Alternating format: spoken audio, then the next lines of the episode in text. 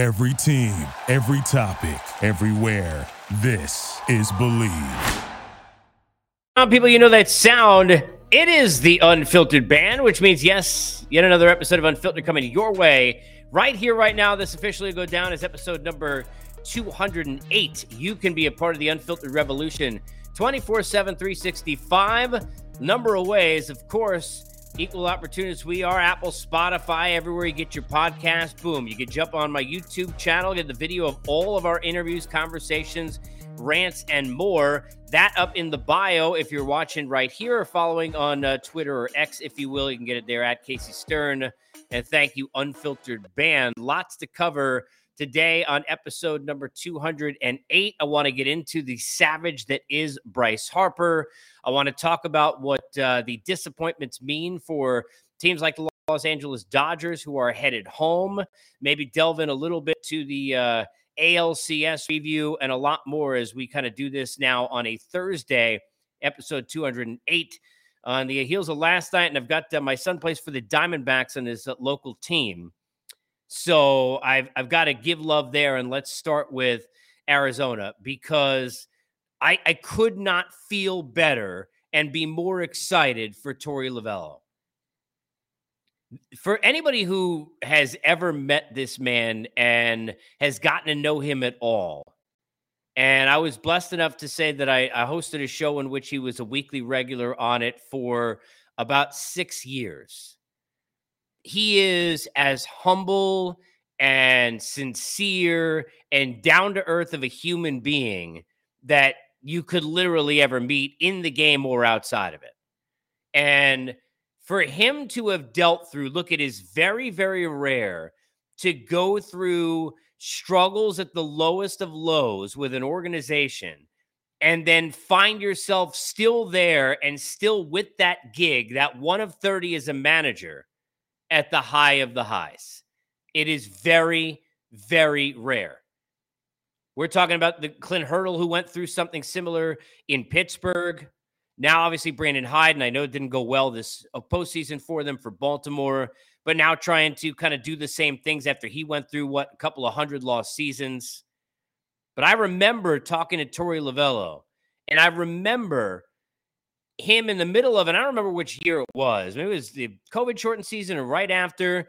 They had everybody injured. It was the beginning of the year. They went through a stretch where they went, and I remember it, three and 18 in a 21 game span and had lost like 26 out of 30 games. And this guy's in every weekend. I remember talking to the producers of the show saying, How are we going to do this interview and have this conversation? Because I felt bad, even though it was a contracted thing, he was going to come on the show every week, actually asking him to come on the show every week because of just how difficult that must have been. But for him to battle through, for that organization to stick with him, and he proved he was the guy as a coach, and then getting an interim in, in a short term spot when he was in there for for John Farrell, who had to to leave his post as manager. Talk about anybody with the Red Sox and go back to the beginning of this series where Mookie Betts goes and, and gives a hug to Torey Lovullo and talks about the meeting that he's had in his life and his career. I could not feel better for Torey Lovullo. Wanted to start with that. Congratulations to the Arizona Diamondbacks. Predominantly, what I'm going to get in today is the savage that is Bryce Harper and what all of this stuff truly is with and Company. But let's begin paying our own bills and thanking the folks who make this all possible at Bet Online. Bet Online, your number one source for all your sports betting needs. Latest odds, lines, and matchup reports for baseball, boxing, golf, and more. Bet Online continues to be the fastest and easiest way to get all your wagers. Live betting and favorite casino and card games available to play right from your phone. Head over to the website, use your mobile device to sign up today and get in on the action. Remember to use the promo code BLEAV. It's B L E A V. You get your 50% welcome bonus on your first deposit. It's Bet Online where the game starts. And I, should start here by saying, because I was just thinking it, that I am well aware, and I've talked about this for those who missed the last couple of return episodes, a two parter in episode 207. But in this podcast 3.0 setup, I am still working on you know, Wi Fi and getting the capability to be at an optimum level for HD and for all that stuff for the video. So if there are hiccups or if the video, you know, doesn't look as good or looks grainy at times, kind of bear with me. I know the audio has been okay, knock on wood, thankfully, but just kind of bear with me as we go through some of the changes with that before you put all that in the comments. let's talk about Bryce Harper before we get into the Arcia part of it. Bryce Harper is a savage. Bryce Harper, I don't care if and, and, look, you know, obviously in in my you know uh, uh, personal life, I'm a Met fan. I don't care if you play for the Nationals or the Phillies. How do you not love Bryce Harper? If you don't love Bryce Harper, you don't love baseball. Because Bryce Harper is a when you talk about a gamer, talk about that guy's a baseball player. That guy's a gamer. That guy's a baseball player. For a guy that we're saying years ago, well, you know what? When he's running around the outfield, he's got you not go so hard after balls all the time a guy who probably was making some mistakes in terms of getting thrown out of games and ejected when he was with us as a younger player, games he shouldn't have been because he was so hot with umpires or with with other players on the opposite side. But he always had that passion, that fire, where you'd way rather rain a star in than have to light a fire under his ass. Never the case with Bryce. And to me, Bryce Harper's got comparisons to LeBron James in this respect. I have talked about for years on the air, and I've talked about it on this podcast in many different machinations and different episodes, that there is in my lifetime no athlete. Now, look, I don't think LeBron James is the best basketball player that's ever lived. I think Michael Jordan is. I think LeBron's top five, but I don't think he's number one. But there is nobody on the chart of expectations, where they are, and performance of a career and where it is, there is nobody who's performed better on that graph in my lifetime than LeBron James. Nobody. From his high school games to pra- having to practice probably autographs when the kid was probably 10 to everything that was being watched and everyone trying to get on him. I mean, we're we're talking about that we're in the in the midst of a decade straight of finals getting on him. How dare he pass the ball to Kyle Korver, who missed a three-pointer, one of the best three-point shooters of all time, mind you. When we used to say Michael Jordan passing to Steve Kerr was brilliant or John Paxson was brilliant. We're getting LeBron James for everything. The expectations were always at such a high level. And for him to perform the way he did and has in his career and off the court, even more so, to me is mind boggling. There ain't nobody in my lifetime that is on that chart, on that graph, whatever that graph you want to call, of expectations being at the ultimate and performing and outperforming and outkicking that coverage. There's nobody who has done it like LeBron. But the story Bryce Harper is putting together is very damn. I remember being on the air when people were complaining about Bryce Harper before he was even in the big leagues about blowing a kiss after hitting a home run like 500 feet. I remember being at the All Star game when people were complaining about Bryce Harper because of, if you don't remember this, go look it up. The way during, I think it was during the Futures game, right? The way he went into the clubhouse and was approaching other players. I want to say it was Luis Gonzalez. There were some other players. I, I might might have that wrong. I'm trying to remember who the players were, but there were a bunch of veterans who were eh, covering it, people who were in the clubhouse, but players all time he had he too much moxie, too much swag. He didn't know his role and all this other kind of stuff. He was too high and mighty. And look, when a kid's got that kind of attention, I'm sure there's a lot of that that goes with that. That's natural. That's hard to avoid at whatever age he was 18, 19, 20 years old. But I remember that. I remember when I was at that Futures game covering it. And Bryce Harper overthrew a cutoff man from the outfield because he was trying to show up his arm, and people were complaining about that after the game. Fact. Keeping it 100 with you, I remember an early career of Bryce Harper where everybody that I worked with in the media seemed to want to claim or to slam the fact into home that Bryce Harper was not as good as you thought he was going to be. Bryce Harper was never going to be that good. Bryce Harper wasn't as good as this guy, as that guy, as whoever it was. He was never going to be Mike Trout. Even when Bryce Harper had an MVP year, which you could make the claim was as good as any year Mike Trout had had to that point, and maybe even since, that's how good the numbers are. People could not wait to then when he did not fulfill the consistency of that to then slam Bryce Harper that he was no good. I remember covering a Turner in the playoffs when Bryce Harper didn't perform well in a series. The Nationals went home, I believe it was against the Cubs, and complaining that Bryce Harper couldn't do it in a big spot. Where are those people now? I remember people complaining about Bryce Harper when he sat there and I, used to call it the hotel contract. You know, when you get a hotel bill at the end of your bill, you know, you could do it online, but they, you know, sometimes you're you're already actually pulling your bags out the door of the hotel room, going down to check out, or you're already checked out on, you know, the, the little computer or the TV or wherever, right? Or from your phone. And they slide that bill under the door and you're like, well, geez, I spent $27 at the mini bar. You shouldn't have ordered SpectraVision. And why the hell did I get eggs that cost $18 in the morning for room service? That's the way the Nationals offered a contract to Bryce Harper that he did not want. That was with a lot of it deferred, not really a $300 million deal, and certainly not worth his services.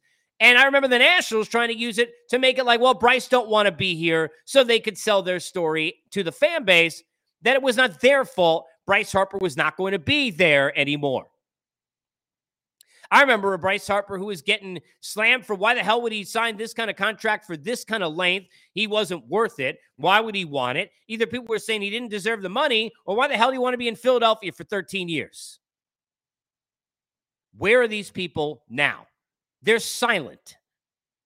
That's where these people are now. Their only friend right now is Tom from MySpace.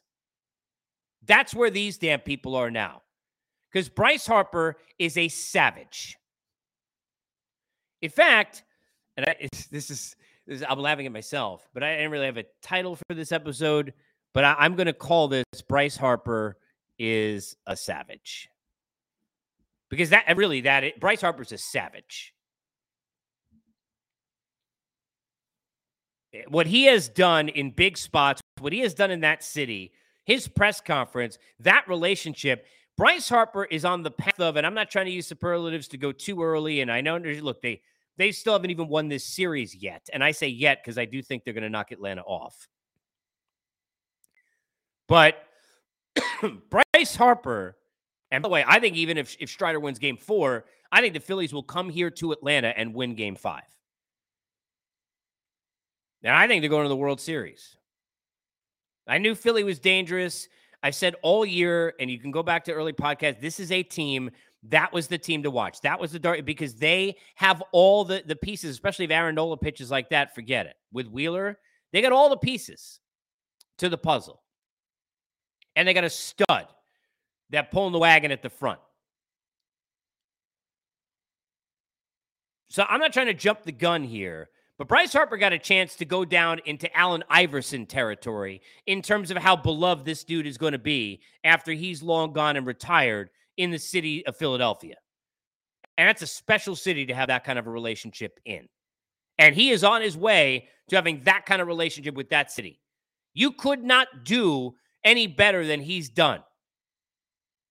It's it's it's amazing. It is truly amazing.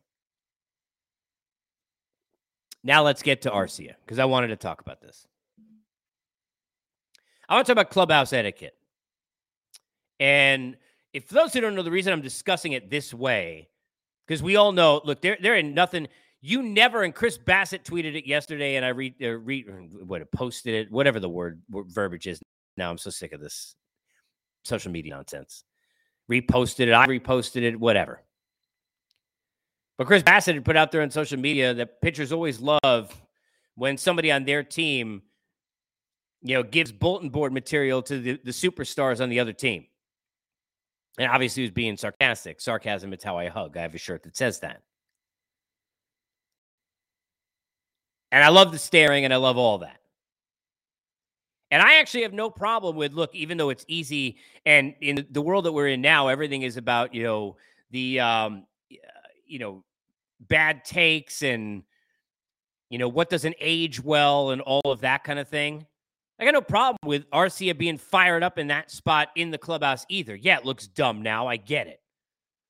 But these are emotional times and emotional players, and they're athletes, and things like that are going to happen. He didn't tell it to the media, no, but he was screaming it in a clubhouse. And his comments after that game yesterday were atrocious. They were ridiculous talking about the fact that he thought things that go on in the clubhouse stay inside the clubhouse. He admitted saying it, but he didn't think that anybody was going to know. he didn't think he said Bryce Harper would. Find and this is not a direct quote, but uh, you know, paraphrasing, he didn't think Bryce Harper would find out. I was in clubhouses, and I'm not currently clearly, and, and I wish to be again someday, and hope to be. But I had the the the blessing to be blessed enough to be in clubhouses all the time in this sport for well over a decade, decade and a half. And I've seen a lot of things. Seen a lot of things that have never been reported. I've seen a lot of things I would never say. And there are lists of things you would never say. You're not taking pictures of people without their clothes on. You're not talking about conversations somebody's having on their phone with their loved ones. You're not talking about conversations that somebody says something's off the record. You're not breaking a code of etiquette as a journalist when it's not even said off the record, when you just kind of know that's not sports or that's not part of it or whatever. There are all of those things. And people at clubhouses learn and they learn from those before them. I won't give the player that did it, but I remember covering in the Mets clubhouse many years. This is, I don't know, 05 maybe, 06, 05. It had to be 05.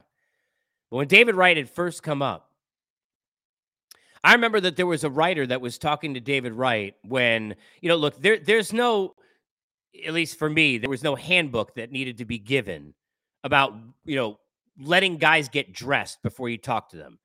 There are writers, and I, and I want to say this most of the time they are writers, but there are guys, and they're usually not on the beat because that's not how you build a relationship with somebody. But there are writers who will kind of go in and out of a clubhouse, and they really don't understand that when a guy's in a towel, this is not when you go over when your pen and pad or your recorder. Guy's in his underwear, this is not when you go in your pen and your pad and your recorder. But there was a writer who David Wright was not dressed yet, and I don't remember details of how undressed, but he wasn't dressed. Who was going over trying to interview him? And you know, speaking of things like you see in a clubhouse that you would never like, there are things that go on all the time. But it was one of the cooler things I had seen in a clubhouse at the time and really still ever because it really shows you how much the ropes are shown and the standards are set by veterans. But there was a veteran on that club who pulled David Wright aside. And I had not seen this writer talking to him at the time, but I, I happened to be within an earshot and, and yeah, I mean, I listened to the conversation because I, I thought it was really cool. But he was basically explaining to him that, hey, look, that's where you tell a writer, hey, please give me a couple of minutes until I get dressed. And because David at the time and a lot of, I don't care how great you're going to be, a lot of players they they want to do the right things with the media, they want to build the right relationships and all that kind of stuff. And this was a situation where this player was basically explaining, hey, look, you, you gonna you, you you're is your right. That's your time to go say, hey, excuse me, this is not the time right now. I'll talk to you in a few minutes. And I bring that up because there is etiquette in the clubhouse, and because there are things you don't say, and because there are rights for players. But here is now pulling back the the curtain or the breaking the fourth wall of reality of telling you how things work in a clubhouse. There is clubhouse availability. These are two words that were stuck with me in postseasons I covered for years because that is the time that it opens, that you rush in and you're trying to get those interviews that you want or set up your interviews for live shows like we were at the time or pre tape interviews or whatever you're trying to do, get information. And there's a time that clubhouse is closed. When the clubhouse is open and people are inside the clubhouse, that means media can get inside the clubhouse. When that clubhouse door is closed and everyone is out in a hallway, nobody can hear things that are going on or can be there for things that are going on. But when that clubhouse is open and you're in that clubhouse availability, anything goes.